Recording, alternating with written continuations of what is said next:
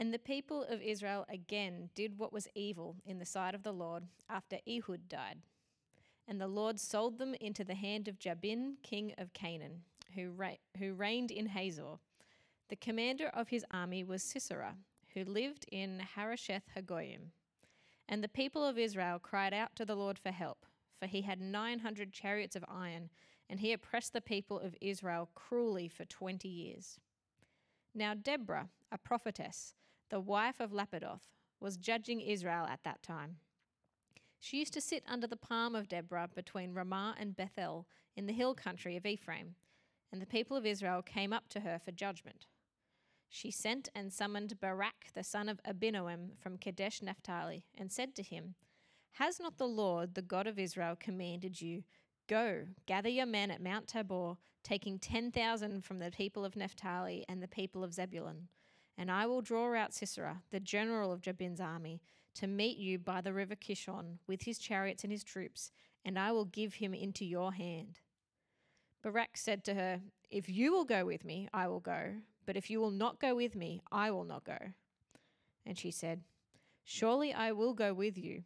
Nevertheless, the road on which you are going will not lead to your glory, for the Lord will sell Sisera into the hand of a woman. Then Deborah arose and went with Barak to Kadesh. And Barak called out Zebulun and Naphtali to Kadesh.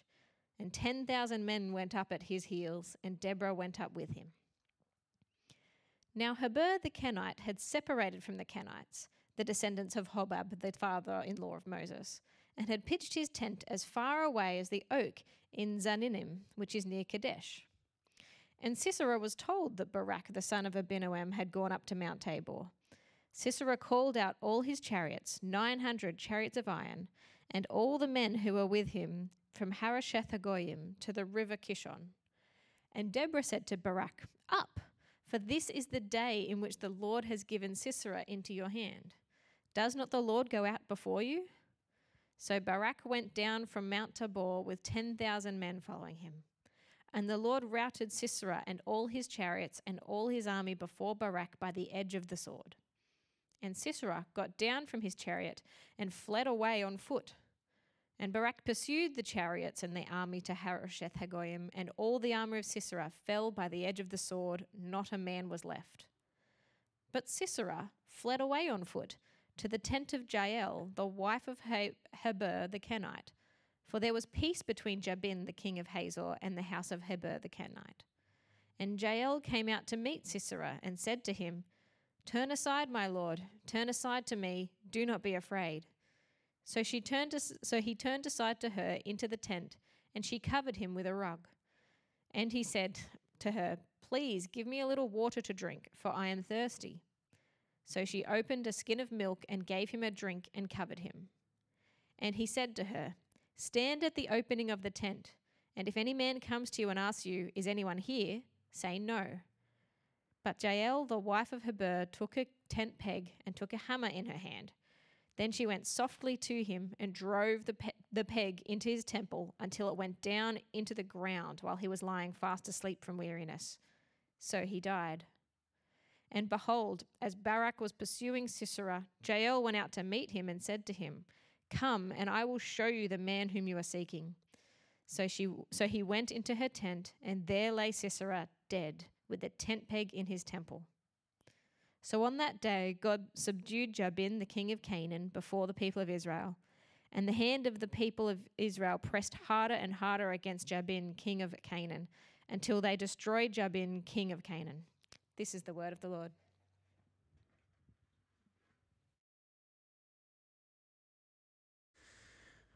Well, good morning, those of you tuning in. Um, great reading, Sky. You know, today we come to another peculiar event in Israel's history. Last week, if you joined us, we saw the story of Ehud, the left hander, and how after really getting stuck into Eglon, uh, he brought peace to Israel for 80 years. But after he dies, it didn't take long for Israel to plunge back into the dumpster. And the cycle has begun yet again, except this time the enemy doesn't come from outside like Eglon or like double wickedness. Remember the other two guys? The enemy doesn't come from outside Israel, but actually there's enemies within the camp, so to speak. His name is Jabin, and he's got a fearsome warlord to do his dirty work. And let's just say that he's armed to the teeth with the latest in warcraft technology. He has 900 chariots, not just any chariots, they're chariots of iron. They're like tanks, which could mow down any opposing army in a matter of minutes. So, given this dire situation, you'd think that this would be the time to raise up another Othniel, right? But the camera takes us to a woman sitting under a palm tree. Of course, she's no ordinary gal. She's a prophetess, and she urges a bloke named Barak to man up and to fight. Even though he's been given his marching orders and guaranteed the victory, he insists that she hold his hand, which she goes along with it, but tells him at the end of the day, Barak, you're not going to be the one that gets the trophy. Regardless, the show must go on. So Barak rounds up those willing to fight, and as soon as the bad guy hears about it, he rallies his troops, 900 chariots in all. And this famous prophetess tells Barak, Go get them. Spring up into action. The Lord is the one who goes before you. And you hear the crashing sound of swords and shields. Surprisingly, the bad guys get smashed by Israel. So much that the infamous warlord hops off his chariot and runs for the hills and he books it all the way to a random campsite. And there's a nice lady there who meets him and calls out to him from her tent, offering shelter. Now he's feeling somewhat relieved at this point, especially given the warm welcoming he's received. It also seems like a safe space to hide and take a nap. She'll even give him a, a warm glass of milk and a blanket. But once this guy is snoozing, she crushes his head. Just then, Barak is passing by with his men on the hunt for the bad guy. And this woman opens her tent up again, calls out to him, Yoo-hoo! Check out what I have in my tent. Just as predicted, the fame has gone to another. Pretty humiliating, but the upshot is with both the warlord and his army crushed, the evil king Jabin has nothing left, which means his reign has a serious timestamp. And what better way to celebrate this victory than to burst out into a song? And that's exactly what they do in chapter 5. That's today's text in a nutshell. Chapter 4 is a story, if you like. Chapter 5 is a song, or you could say prose and poetry to be more technical. Chapter 4, so story. Chapter 5, song. They both record, they both recount the same event, but from different angles, so to speak. Both point to a smashing victory. And even though you've got a deliverer and a prophetess, the real champion seems to come out of nowhere and totally nails it. Today, I want to focus mainly on chapter 4, but we're going to dip into chapter 5 to add some color to it. So that's where we're headed in this extremely uh, unusual event that's very piercing. So let's let's uh, let's pray and let's ask God to bless our time. Father, we pray now as we're in different places, not only uh, geographically, Lord, but different places emotionally. Uh, Lord, we pray that we'd be challenged and encouraged as your word is taught. That the words of my mouth and the meditations of our heart would be pleasing in your sight. In Christ's name, amen. So, chapter 4 begins with an all too familiar theme, right? The Israelites did what was evil in the eyes of God again. The reason they turned away from God, we're told, is that Ehud died. At this point, the author pretty much skips over Shamgar, as we did. Shamgar is one of those minor judges. He just gets like a verse that you see at the end of chapter 3. Um, He's worth mentioning, though, because he stops an invasion of Philistines and he kills 600 of them with a cattle prod. Now, that's impressive. That's not a, a common weapon. And he, he, he stops them, but what he doesn't stop, and what the author doesn't note there, is that Israel turned away from sin. So he, he, he stops militarily an invasion, but he actually can't stop the evilness of Israel's hearts. And so here we go again.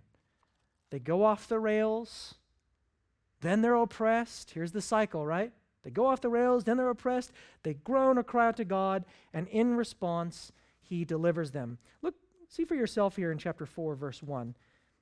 And the people of Israel again did what was evil in the sight of the Lord after Ehud died. And the Lord sold them into the hand of Jabin, king of Canaan, who reigned in Hazor. The commander of his army was Sisera.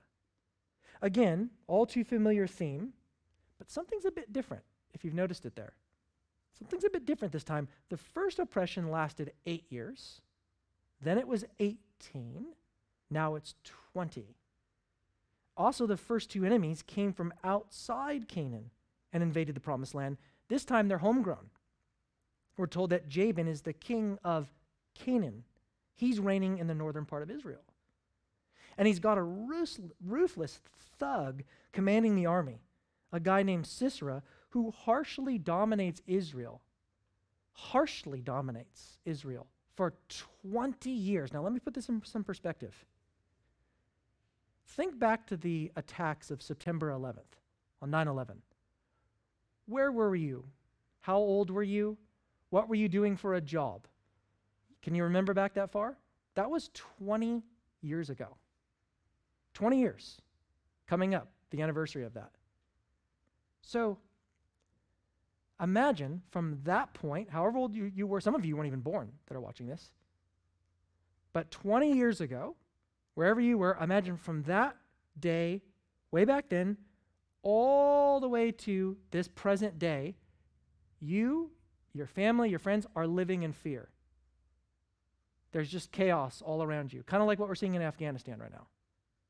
And, and the times are so scary and uncertain that you can't take the main highways.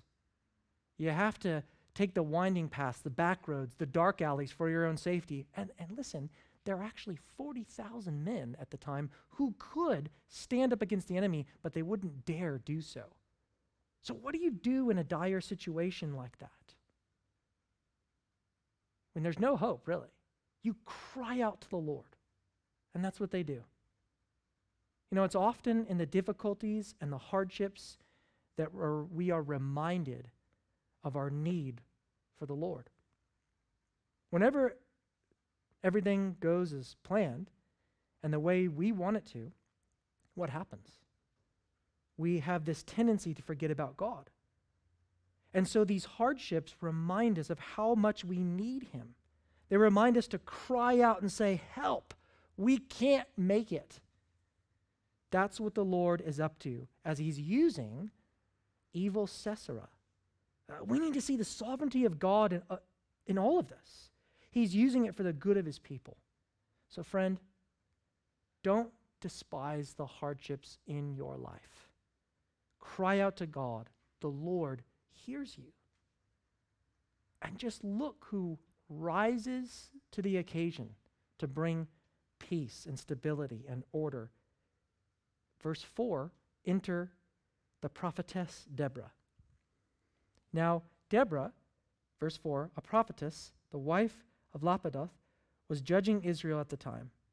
She used to sit under the palm of Deborah between Ramah and Bethel in the hill country of Ephraim, and the people of Israel came up to her for judgment. Now, it's interesting. Um, they come to this mother of Israel and they ask her, What should we do? So she's judging disputes, probably, but on the minds of many Jews would have been, what are we supposed to do about this oppression that's lasted the last 20 years? And she goes, I've got just the guy in mind. The man of the hour. His name is Lightning, after all. Barak, Lightning.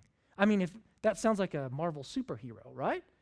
So, verse 7, not only that, God speaks to Barak through Deborah, and look at this. Verse 7 He says, And I will draw out Sisera, the general of Jabin's army, to meet you by the river Kishon, and his chariots and his troops. Now listen, and I will give him into your hand. What assurance! God himself goes into battle. He'll give Sisera into your hand. Should be done and dusted, right? Well, not exactly. Notice the conditions. Barak puts around this in verse 8. Barak says to her, If you, notice, if you go with me, I will go, but if you will not go with me, I will not go. Wow. He's actually received orders and have been assured of victory, yet he is still reluctant to believe God's promise.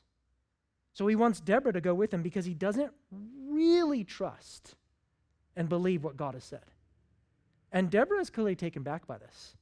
She'll go with him if he insists, but there will be a price to pay, and that comes in verse 9. Notice verse 9. And she said, I will surely go with you. Nevertheless, the road on which you are going will not lead to your glory, for the Lord will sell Sisera into the hand of a woman. Now you hear that, and you even wonder if Barak hears that and he goes, Oh, well, you must be talking about yourself, right? The Lord will sell Sisera into the hand, I'll get the glory. After all, Deborah, her name is Honeybee, so maybe she'll be the sting to Israel's foes, so to speak, right? But hold on. Wait just a minute. Because it's not going to be Deborah, and it's not going to be Barak, obviously. They're, the nail in the coffin is going to come a little bit later. But for now, look at this. Barak hesitates. Now, isn't that interesting? He, God has already told him, go, do it. It makes you wonder why he hesitates, right? I mean, could it be? Could it be that his fear, trepidation, his hesitancy simply reflects many of the men in Israel of this time and how they were scared? I mean, for example, in chapter 5, as men from various tribes are being summoned to fight, you hear one excuse after the next. Look at this, it'll come up here on the left of the screen. Among the clans of Reuben, there were great searchings of heart. Why did you sit still among the sheepfolds to hear the whistling for the flocks? Among the clans of Reuben, there were great searchings of heart. Gilead stayed beyond the Jordan, and Dan, why did he stay with the ships? Asher sat still at the coasts of the sea, staying by his landings. You see, stacks of men were called upon to lead. Stacks of men were called upon to lead, but couldn't be bothered. The boys from Reuben were too busy caring for the animals. The blokes from Gilead dodged the draft. The guys from Dan were out fishing with the ships. And the dudes from Asher were beach bums. When the call of duty went out, instead of stepping up to lead and defend their families, these guys suffered from Peter Pan syndrome. They didn't know how to grow up. They're too distracted with petty things and too chicken to join the fight. But there were some men amongst the boys who stepped up. Check, check out the next verse. Zebulun as a people who risked their lives to the death. Naphtali, too, on the heights of the field. So, to what made these guys men of valor? That's the question. It wasn't their numbers or their brute strength. That's the key. It, it was faith. See, because 10,000 soldiers might sound like a lot, but against 900 chariots, they could easily be turned into mincemeat. What made these men stand out was their trust in God's word. Remember what Deborah said? The Lord had assured Barak and his men that they would prosper. And that, and that alone, is what pushed them forward.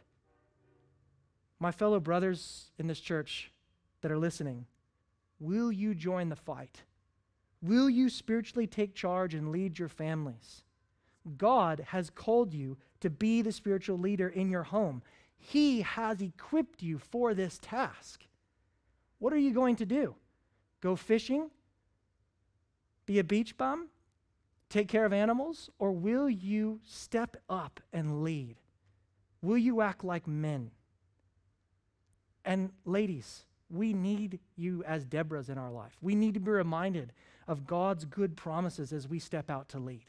We need your encouragement, prodding us along, so to speak. It's interesting when we get to this the actual battle.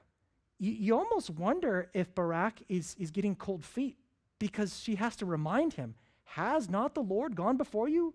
This is your time, buddy. Step up, fight. He, he, God uses Deborah to encourage Barak.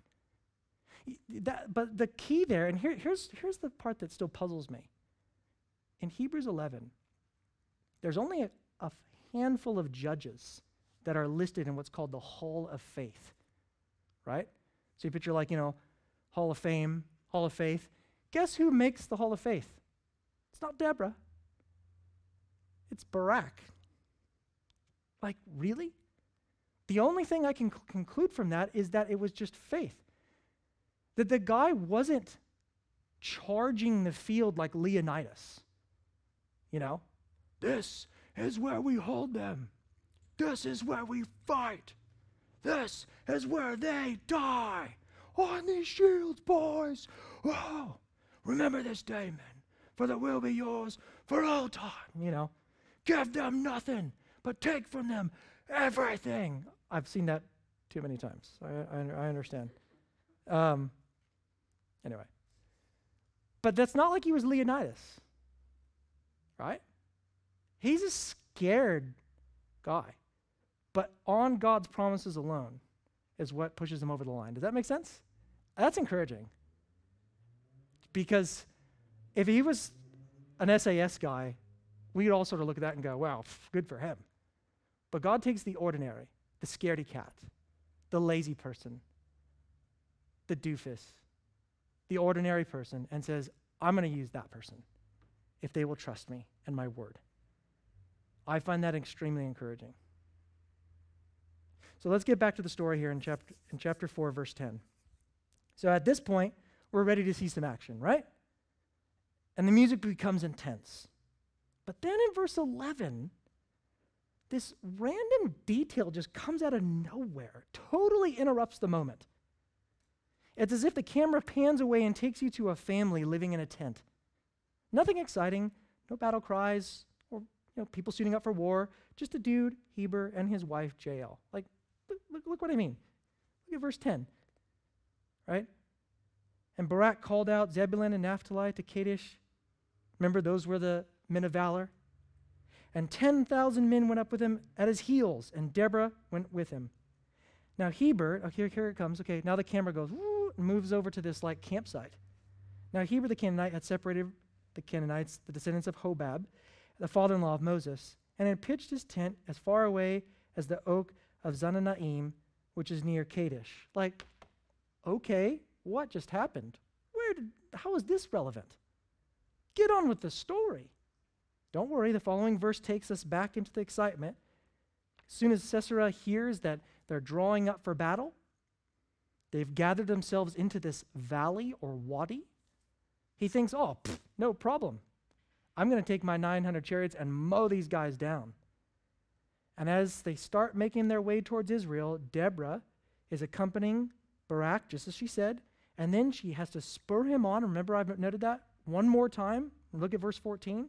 Look what she says to him. And Deborah said to Barak, Up, for this is the day in which the Lord has given Sisera into your hand. Does not the Lord go out before you? So Barak went down from Mount Tabor with 10,000 men following him. And the Lord, notice, routed Sisera and all his chariots and all his army before Barak by the edge of the sword. And Sisera got down from his chariot and fled away on foot. Okay, now how did that happen? 20 years, no one stood up to this guy, and just boom, he's, he's done and dusted? Well, here in chapter 4, we don't actually get the details, but if you turn over to chapter 5, it fills it in for us. Notice in chapter 5, if you just turn there for a second, and chapter 5, verse 4, where we get a bit clearer of a picture.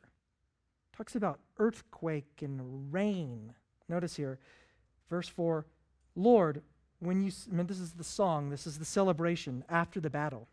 Lord, when you sent out from Seir, when you marched from the region of Edom, the earth trembled and the heavens dropped. Yes, the clouds dropped water. The mountains quaked before the Lord, even Sinai before the Lord, the God of Israel. Now, look at verse 20. From heaven the stars fought. From the courses they fought against Sisera. The torrent Kishon swept them away. The ancient torrent, the torrent Kishon. You hear that? What happened with this river? Flood stage. Probably during a time that was not a rainy season. So it catches the Canaanites by surprise. And Sisera probably thinks, oh, well, this is easy. It's, it's not the rainy season. I can go smash these guys. And suddenly it starts bucketing. And what happens to 900 chariots in the mud? They get bogged, they sink, and they're sitting ducks. Remember, Barak and his men have 10,000 versus their 900. And so they annihilate them, except one guy, Sisera, who books it out of there. And where does he flee? To that random campsite that we just saw. Come back to chapter 4. Now we're introduced to another kind of deliverer. Her name is Jael, who's rather clever. You could call her a brainbuster. Look at chapter 4, verse 17. But Sisera fled away on foot to the tent of Jael, the wife of Heber the Kenite, for there was peace between Jabin, the king of Hazor, and the house of Heber the Kenite. And notice her husband's not around, right? It's really, really interesting. But she decides that she's going to make an alliance with Israel by taking this guy down. Because and Jael came out to meet Sisera in verse 18 and said to him, Turn aside, my lord, turn aside to me. Do not be afraid. So he turned aside to her into the tent, and she covered him with a rug. It's interesting, she acts like a mother figure to him, right? Oh, Sisera, you look knackered. Poor little guy, you're all wet. Come on into my tent. I've got, I'll get you, I've got a nice cozy blanket for you. And, and you know what? I know you're thirsty. How about a glass of warm milk? Notice the play on words, too, what he says. I, I think there's a play on words here in verse 20. Verse 20 And he said to her, Stand at the opening of the tent, and if any man comes and asks you, Is anyone here? Say, No. You see that?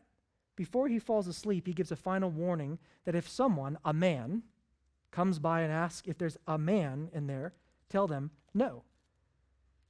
There isn't really a man in there so much as there's a wicked little boy being put to sleep. Right? And there's Jael.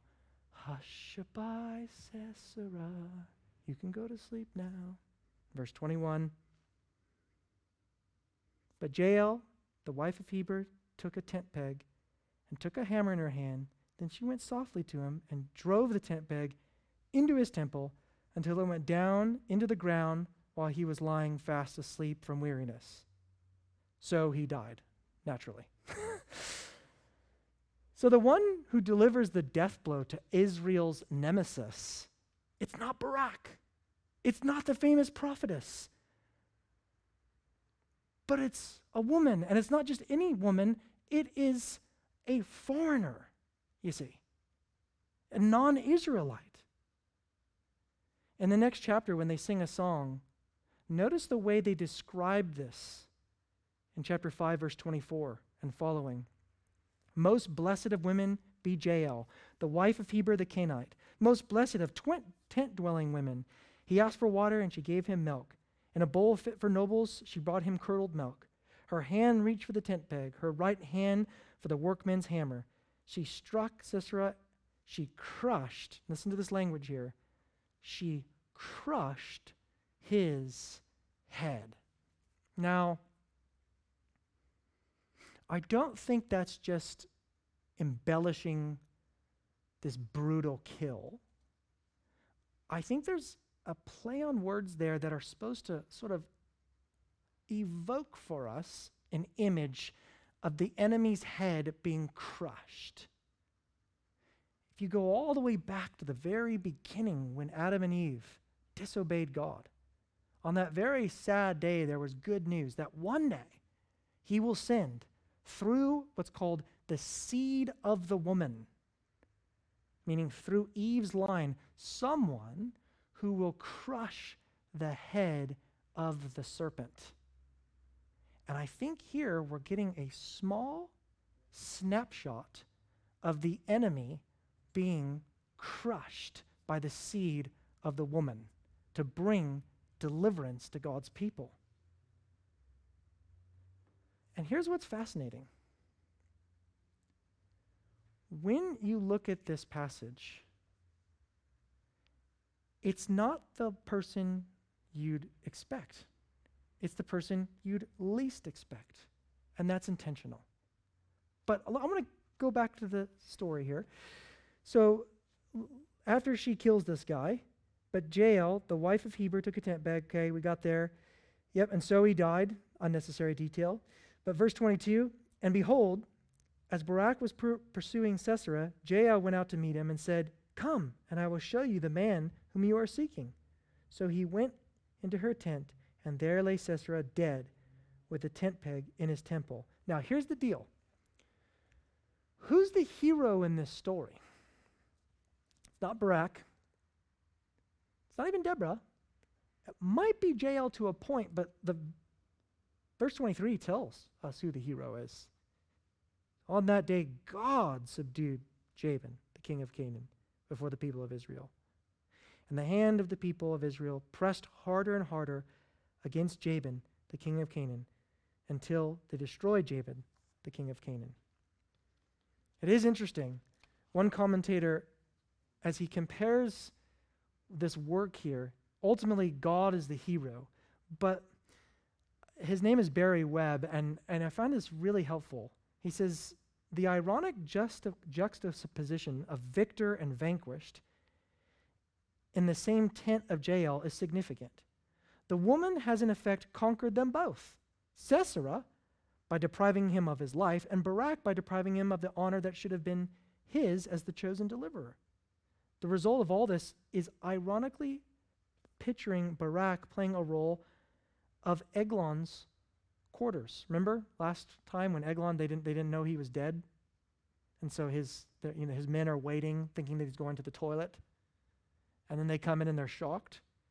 It's like it's almost like Barak plays that role in a way. He has lost the honor to a woman. He can only stand and stare. It is his punishment for trying to manipulate Yahweh and his prophetess Deborah. You know, God has given us very clear instructions how to know him, how to follow him. And when we try to sometimes negotiate that, we're on, I think, ultimately robbing ourselves of flourishing. Really. It's like, picture uh, your, your car. And it's like if the Lord were to hop into your car and you say, okay, Lord, you can drive the car, but don't go down that street, especially on Saturday night, because that's where I go. And don't go over there and make sure you don't do this. And what have we done? We've yielded only portions of our life over to God. We're trying to negotiate with Him. And the Lord has a vastly better plan walking in obedience to Him by faith. Look, it may seem crazy. Some of the decisions that you might have to make soon to really honor Christ might seem just insane to the world. But the Lord says, like it would have felt insane for Barak and his men to try to take on these 900 chariots. And the Lord says, You trust me. Trust me. I want to I want to say one last thing here.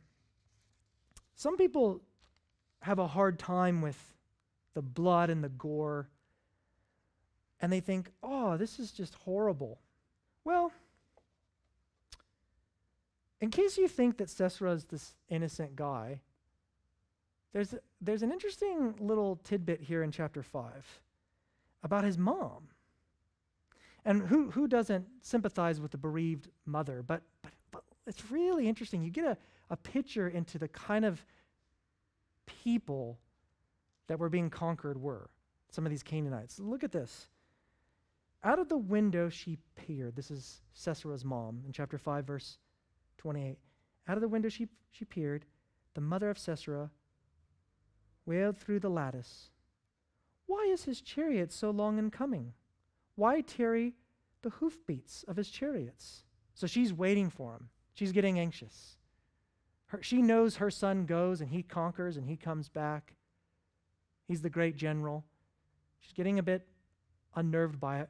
One of her handmaidens sort of leans over and says, Oh, l- l- let me put your mind at ease. The wisest princess's answer in verse 29 Indeed, she himself answers, Have they not found and divided the spoil? So they're thinking, they've conquered Israel, and we know. we know that's actually not the case. But, but here's what's interesting look at this a womb or two for every man. Did you hear that? Have they not conquered the spoil? Have they not, did you hear the way that their understanding of women is? Have they not been able to rape and pillage and plunder? And what's interesting is that Sisera's mom and these ladies are actually celebrating that wickedness. Like they're not saying, oh gosh, I hope they're not doing that. They're like, don't worry. They're enjoying the pleasures of war now, of winning. Have they not found and divided, divided the spoil? A womb or two for every man, spoil of dyed materials for Sisera, spoil of dyed materials embroidered, two pieces of dyed work embroidered for the neck as spoil. And they're played the fools, aren't they? Hence, verse 31 So may all your enemies perish, O Lord, but your friends be like the sun as he rises in his might. And the land had rest for 40 years. I don't know about you, but I find it encouraging that God is the one who brings justice to this world. We live in a world that can be extremely unnerving and frightening right now.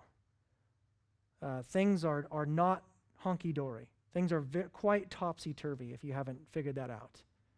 Here in Australia, in the Middle East, and really all over the world, we can look to a God who one day is now is in heaven, and one day every knee will bow and every tongue confess that Jesus Christ is Lord.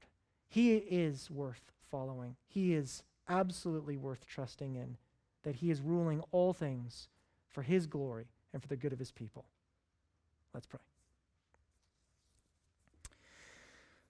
Lord, we thank you again for your word that we can feed on, trust in, and rely upon. We pray now, Lord, that as, as we're tempted to lose heart, we're tempted to flee from the battle, would you encourage us? Lord, to give us boldness and, and courage to lead our families. For the ladies, Lord, in this church, we pray that they'd be Deborahs, encouraging the men to keep fighting the good fight. And Lord, that all of us as a church would glorify you.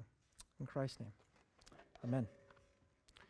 We're going to sing a song that actually has, we sang this last week, but it has weapons of warfare, so to speak shield and sword that's really embedded in gospel truth. So I encourage you, sing along, reflect upon these words, and um, let's worship together.